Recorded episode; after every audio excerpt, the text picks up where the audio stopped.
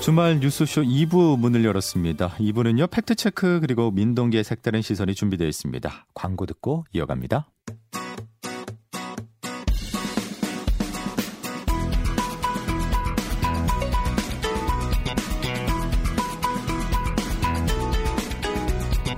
모아 모아 팩트 체크 시간입니다. 오늘도 뉴스톱 선정수 기자님 나오셨어요. 안녕하세요. 안녕하십니까? 예.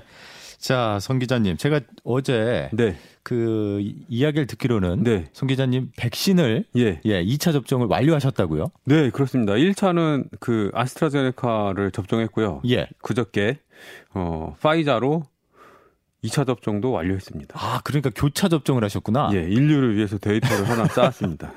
어떠세요? 이상 반응이라든지 뭐몸 어, 컨디션은? 당일 날은 진짜 아무렇지도 않았고요. 예. 그 다음 날 약간 좀 어깨가 좀 욱신거리는 정도? 예. 별다른 이상은 없었습니다. 처음에는 좀 그 슈퍼맨이 된 것 같은 그런 기분이 잠깐 들었었는데 예, 또 예. 현실을 또 현실을 목도하면 그 미국 같은 데서는 이제 돌파 감염, 그렇죠. 2차 접종 완료자들의 돌파 감염 사례들이 많이 보고되고 있지 않습니까? 예. 그래서 아 슈퍼맨이 됐네, 기분 좋네 이러다가 아 그래도 마스크는 계속 쓰고 다녀야 되는구나 그런 생각이 들면서 예. 잠깐 좀 침울해졌다가 그래도 아직 2차, 1차 접종도 못 하신 분들인데 많죠. 예. 나는 이러면 굉장히 운이 좋은 사람이구나. 어. 앞으로도 열심히 개인 방역하면서 어, 성실히 살아야 되겠다. 예. 이런 생각을 좀 했습니다. 알겠습니다. 그래서 오늘 팩트 체크해 볼 주제는 뭡니까? 마스크입니다. 델타 마스크요?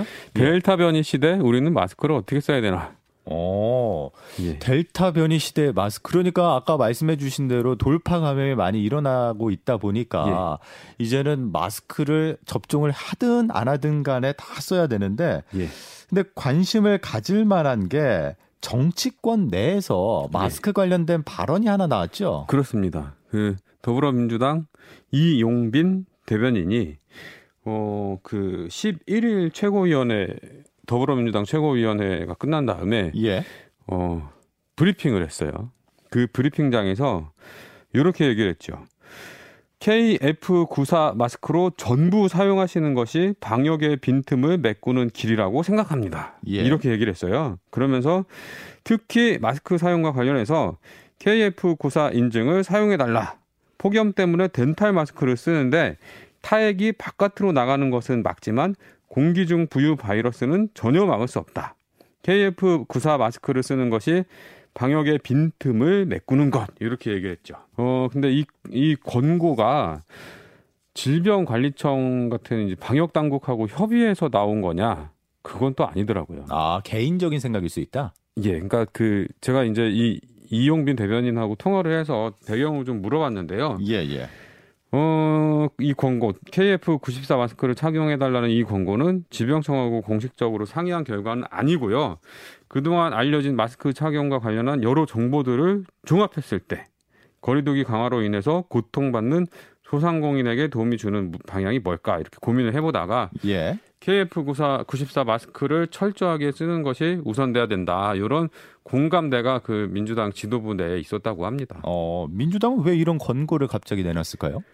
어, 이게 이제 그, 뭐, 그 방역 당국도 마찬가지고 정부도 마찬가지고 델타 변이 바이러스가 이제 확산이 심해지면서 예. 기존의 방역 대책만으로는 이 확산을 막기가 어렵다. 이런 인식이 좀 형성이 되고 있는 그렇죠. 거죠. 기존 법칙들이 다 깨지면서 예. 4차 유행의 기세가 여전하잖아요. 예, 예. 그래서 뭔가 그 국민들 개인적인 입장에서는 방역을 강화하기 위해서는 뭘 해야 되나 이런 걸 고민을 했고 그리고 그 거리두기 강화, 뭐 완전 동세로 이어지는 거리두기 강화 이런 것보다는 어 감염 위험을 조금이라도 더 낮출 수 있는 마스크 고규격 마스크를 착용하는 것이 좋겠다 이렇게 예. 생각을 한 것 같습니다. 예. 교육부도 마스크 관련 수칙을 내놨었죠. 네, 그렇습니다. 이거 교육부가 더 빨랐는데요, 사실은. 교육부는 9일 날 2학기 학사 운영 방안을 발표하면서 어, 학생, 교직원 5대 준수 사항 이런 걸 내놨어요. 예. 근데 이게 지난 4월 달에도 이런 준수 사항을 발표했는데요. 거의 뭐 대동소이합니다. 근데 눈에 띄는 부분은 마스크 종류를 KF80과 KF94로 명시를 했습니다. 예. 그리고 어 사모임 자제와 신선한 공기로 수시 환기 뭐 이런 내용이 추가됐고요. 음. 처음에 들어 있었던 4월 달에 들어 있었던 음식은 지정된 장소에서 조용히 먹기. 예. 요 내용은 빠졌습니다. 이건 뭐 현장에서 잘 이루어지고 있다고 생각하는 거겠죠. 예. 아무래도 교육부 예. 입장에서도 이해가 될 게 지금 델타 변이 때문에 영국이나 미국 사례를 보면은 10대 이하 연령층의 감염이 늘어나고 있어서 네. 우리 교육 당국도 고심 깊을 수밖에 없어요. 그렇습니다. 그래서 교육부가 개학 전후 4주를 학교 학원 집중 방역 주간으로 설정을 했습니다. 그래서 요런 요런 내용의 학생 교직원 예방 수칙을 집중적으로 교육하기로 했고요. 예. 어, 확산세가 진정될 때까지 교직원과 학생, 학교 안에서는 KF80 이상의 마스크만 착용할 걸로 보입니다. 예. 그래서 다시 한 번 더 종합해서 말씀드린다면은 민주당도 그렇고 교육부도 그렇고 델타 변이로 인해서 KF 마스크를 꼭 좀 썼으면 좋겠다라는 권고를 내린 셈인데 자, 질병청의 그런 입장은 어떻습니까? 질병청은 이 델타 변이 바이러스와 관련해서 마스크 착용을 어떻게 바꿔야 된다. 이런 식으로 입장을 낸 건 없습니다. 아직까지는. 예. 예. 그래서 어 기존에 있었던 그 마스크 착용 관련 지침을 고수를 하고 있는데요. 예. 어 최근에 7월 27일이었는데요. 이상원 중앙방역대책본부 역학조사 분석 단장이 브리핑 자리에서 이렇게 얘기를 했습니다. 예, 예. KF80이나 94 같은 그런 고효율의 마스크가 아니더라도 덴탈 마스크 정도도 모든 시설에서 실내 출입하실 때는 꼭 써야 된다. 왜 이렇게 얘기를 했냐면요. 예. 어, 방역 당국은 덴탈 마스크 정도만 써도 어느 정도 이 마스크가 보호력을 갖추고 있다. 이렇게 판단을 하는 거죠. 음. 그래서 뭐 딱히 뭐 KF80이라든지 KF94 고효율 마스크는 어 아직까지는 뭐 쓰실 분들은 쓰시지만 뭐 의무화하거나 그럴 정도 아니다 이렇게 보고 있는 것 같습니다. 예. 질병청이 내놓고 있는 마스크 착용 관련 가이드라인이 있잖아요. 네, 있습니다. 예, 요 부분 한번 팩트 체크해 보죠. 예, 식약처는 일단은 KF 등급의 마스크를 착용하십시오라고 권고하고 있습니다. 이것들이 예. 의약외품 마스크인데요. 어, 그런, 그런데 이, 이 의약외품 KF 마스크를 구할 수 없을 경우에는 공산품인 일회용 마스크 또는 천 마스크도 착용이 가능하다. 이런 지침을 갖고 있습니다. 예. 그런데 이제 상황별로 또 다 나눠지는데 코로나19 의심 환자를 돌볼 경우에는 KF94 마스크를 착용하도록 권고하고 있고요. 장시간 착용해야 하는 환경이나 더운 여름철 호흡이 불편한 경우에는 비말 차단용 마스크 KF-AD라는 마스크가 있는데요. 그렇죠. 어, 요거를 권고를 하고 있고요. 어, 어, 또 수술용 마스크, 덴탈 마스크라고 부르는 거. 우리가 가장 최근에 많이 쓰는 거. 예, 그렇습니다. 권고하고 있고요. 어, 그렇지만 방사형 또는 델브형 마스크는 어, 단속 대상이 됩니다. 이건 예. 마스크를 착용하지 않은 거랑 같다고 보고 그렇죠. 있고요. 이게 숨쉬기가 편해서 예. 좀 착용하시는 분들이 꽤 있었는데 예, 예. 비말 차단에 전혀 효과가 없잖아요. 그렇습니다. 예. 그러니까 이게 그 가장 중요한 게 내 호흡기로 들어오는 그 바이러스를 걸러주는 그 역할도 있지만 만약에 내가 무증상 감염자였을 때 내가 걸린지 안 걸린지 모르잖아요. 이랬을 때 내 입에서 나가는 비말을 막아주는 그래서 전파를 막아주는 그 기능도 굉장히 중요하거든요. 근데 예. 이 밸브형 마스크나 망사형 마스크는 비말을 차단할 수 없기 때문에 어, 마스크를 착용하지 않은 것과 같이 단속 대상이 됩니다. 예. 그리고 그 자전거 타시는 분들이 이렇게 안면 두건 같은 거 하시잖아요. 등산하실 그렇죠. 때나 그런 것도 마스크 착용으로 인정되지 않습니다. 예. 예. 마스크 착용과 관련해서 뭐 A부터 Z까지 하나씩 짚어보는 김에 네. 조금 더 생각을 해본다면 우리가 마스크 관련해서 꼭 알아둬야 할 부분도 분명히 있잖아요. 어, 네. 이 뭐 KF 숫자도 중요하겠지만 그것보다 더 중요한 건 뭐냐면 예. 이게 아무리 규격이 효율이 높은 마스크라도 얼굴하고 마스크 사이에 틈새가 많으면 의미가 없습니다. 아, 아무리 KF94를 쓴다 해도 네. 어. 뭐 요즘에는 많이 좀 좋아지시긴 했는데 이렇게 턱에다 마스크 쓰고 다니는 턱스크, 턱스크, 그리고 입만 가리는 뭐 입스크, 뭐 코스크라고도 하는데 예, 예. 이러면 사실 마스크를 전혀 뭐 쓴 효과를 기대할 수 없잖아요. 예. 근데 이런 경우에는 어, 이 마스크 착용자의 방심을 부릅니다. 오히려. 그래서 마스크를 안 쓰는 것만 못한 그런 부작용이 있죠. 그래서 예. 굉장히 이 마스크를 쓸 때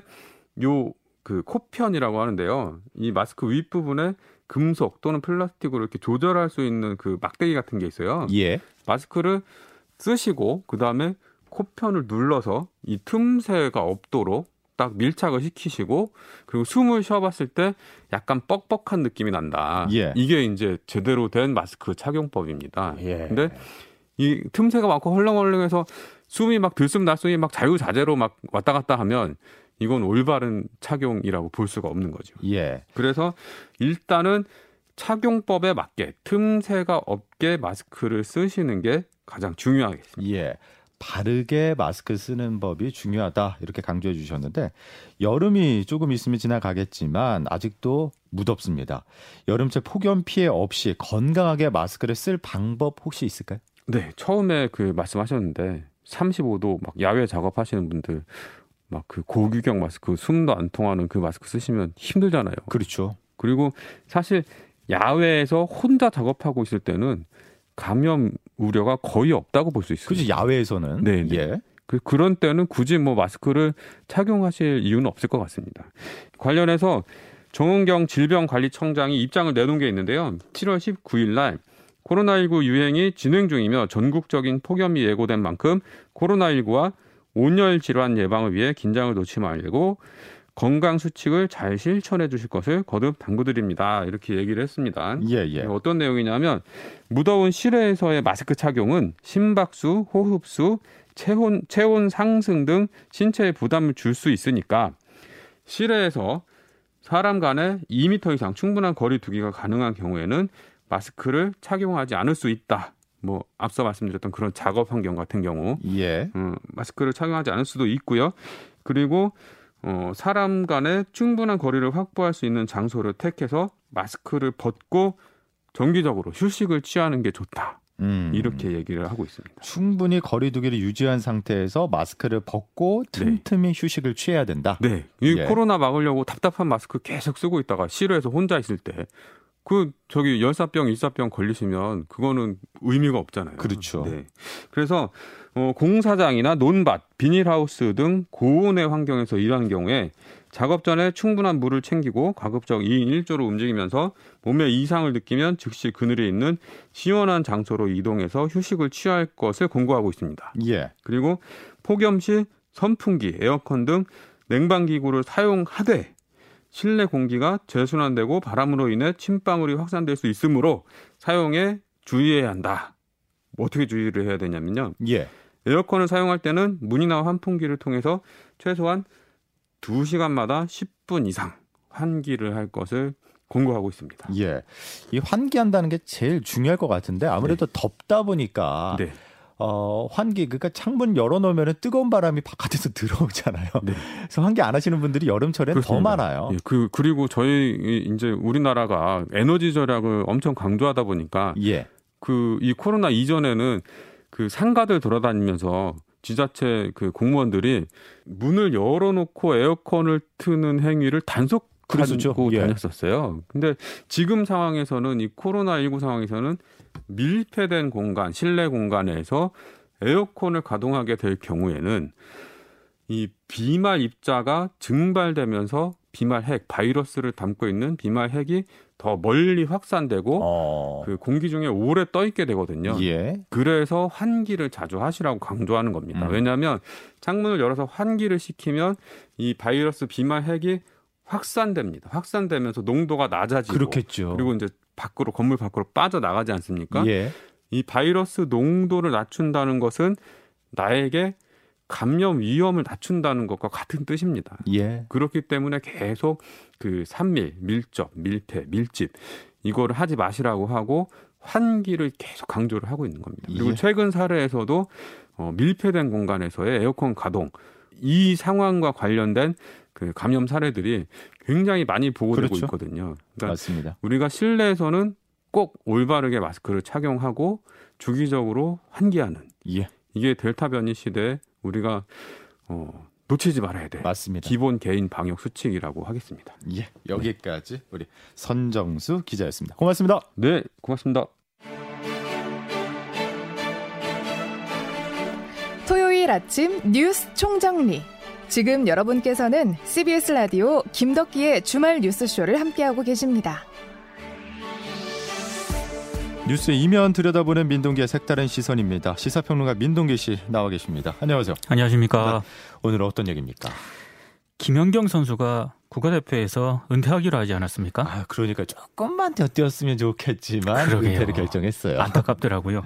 오늘 이 얘기를 하려는 건 아니고요. 예, 예. 이 도쿄올림픽에 출전한 한국 여자 배구 대표팀이 지난 9일 귀국을 했습니다. 예. 근데 대한배구협회에서 진행한 김연경 선수 인터뷰가 논란이 됐거든요. 예.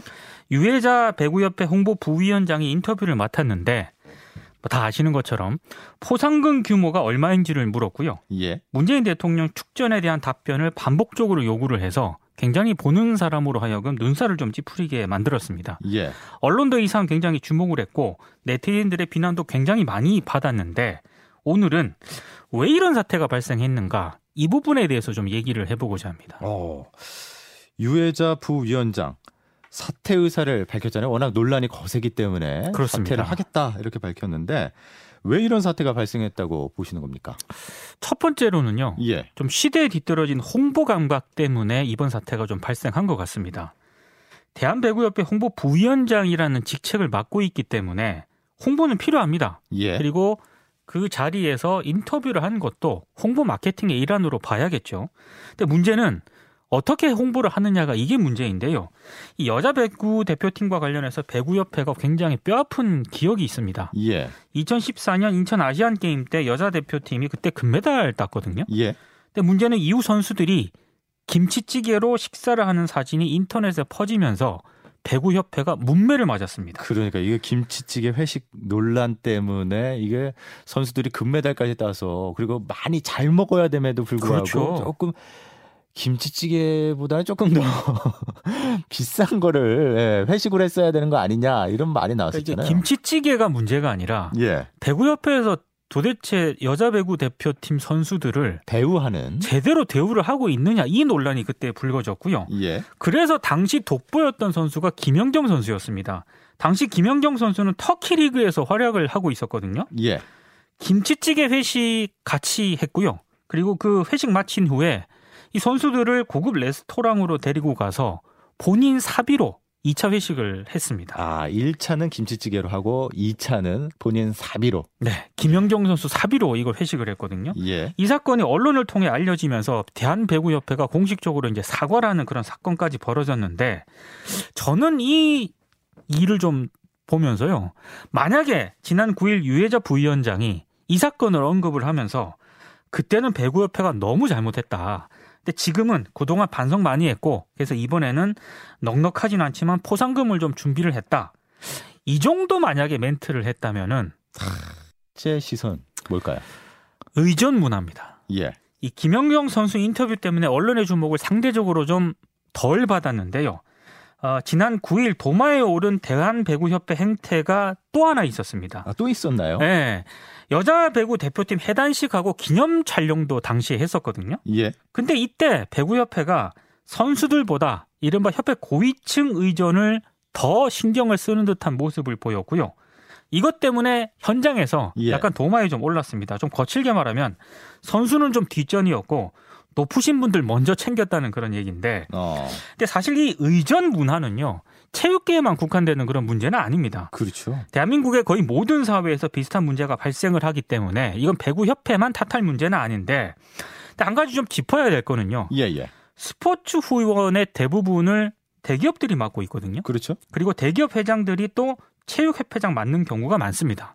왜 이렇게 됐냐면 이게 군사 정권 시절에 형성이 된 정부와 대기업의 이해관계가 맞아떨어진 그런 결과였고요. 예. 사실 그때부터 이 정치와 스포츠가 매우 밀접한 관계가 유지가 됐고 그 기조가 지금까지 계속 형성이 되고 있거든요. 예. 근데 문제는 지금 선수들은 이른바 MD 세대라는 겁니다. 예. 주장인 김연경 선수도 젊은 감각을 가지고 있기 때문에 이런 구시대적 상황과 맞지 않는 그런 분위기가 많거든요.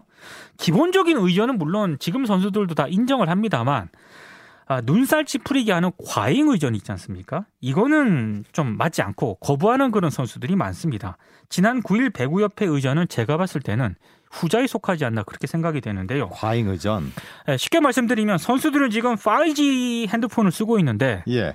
협회나 스포츠 행정은 여전히 구형 폴더폰을 쓰고 있다는 그런 얘기입니다. 도쿄올림픽에서도 확인이 된 건데요.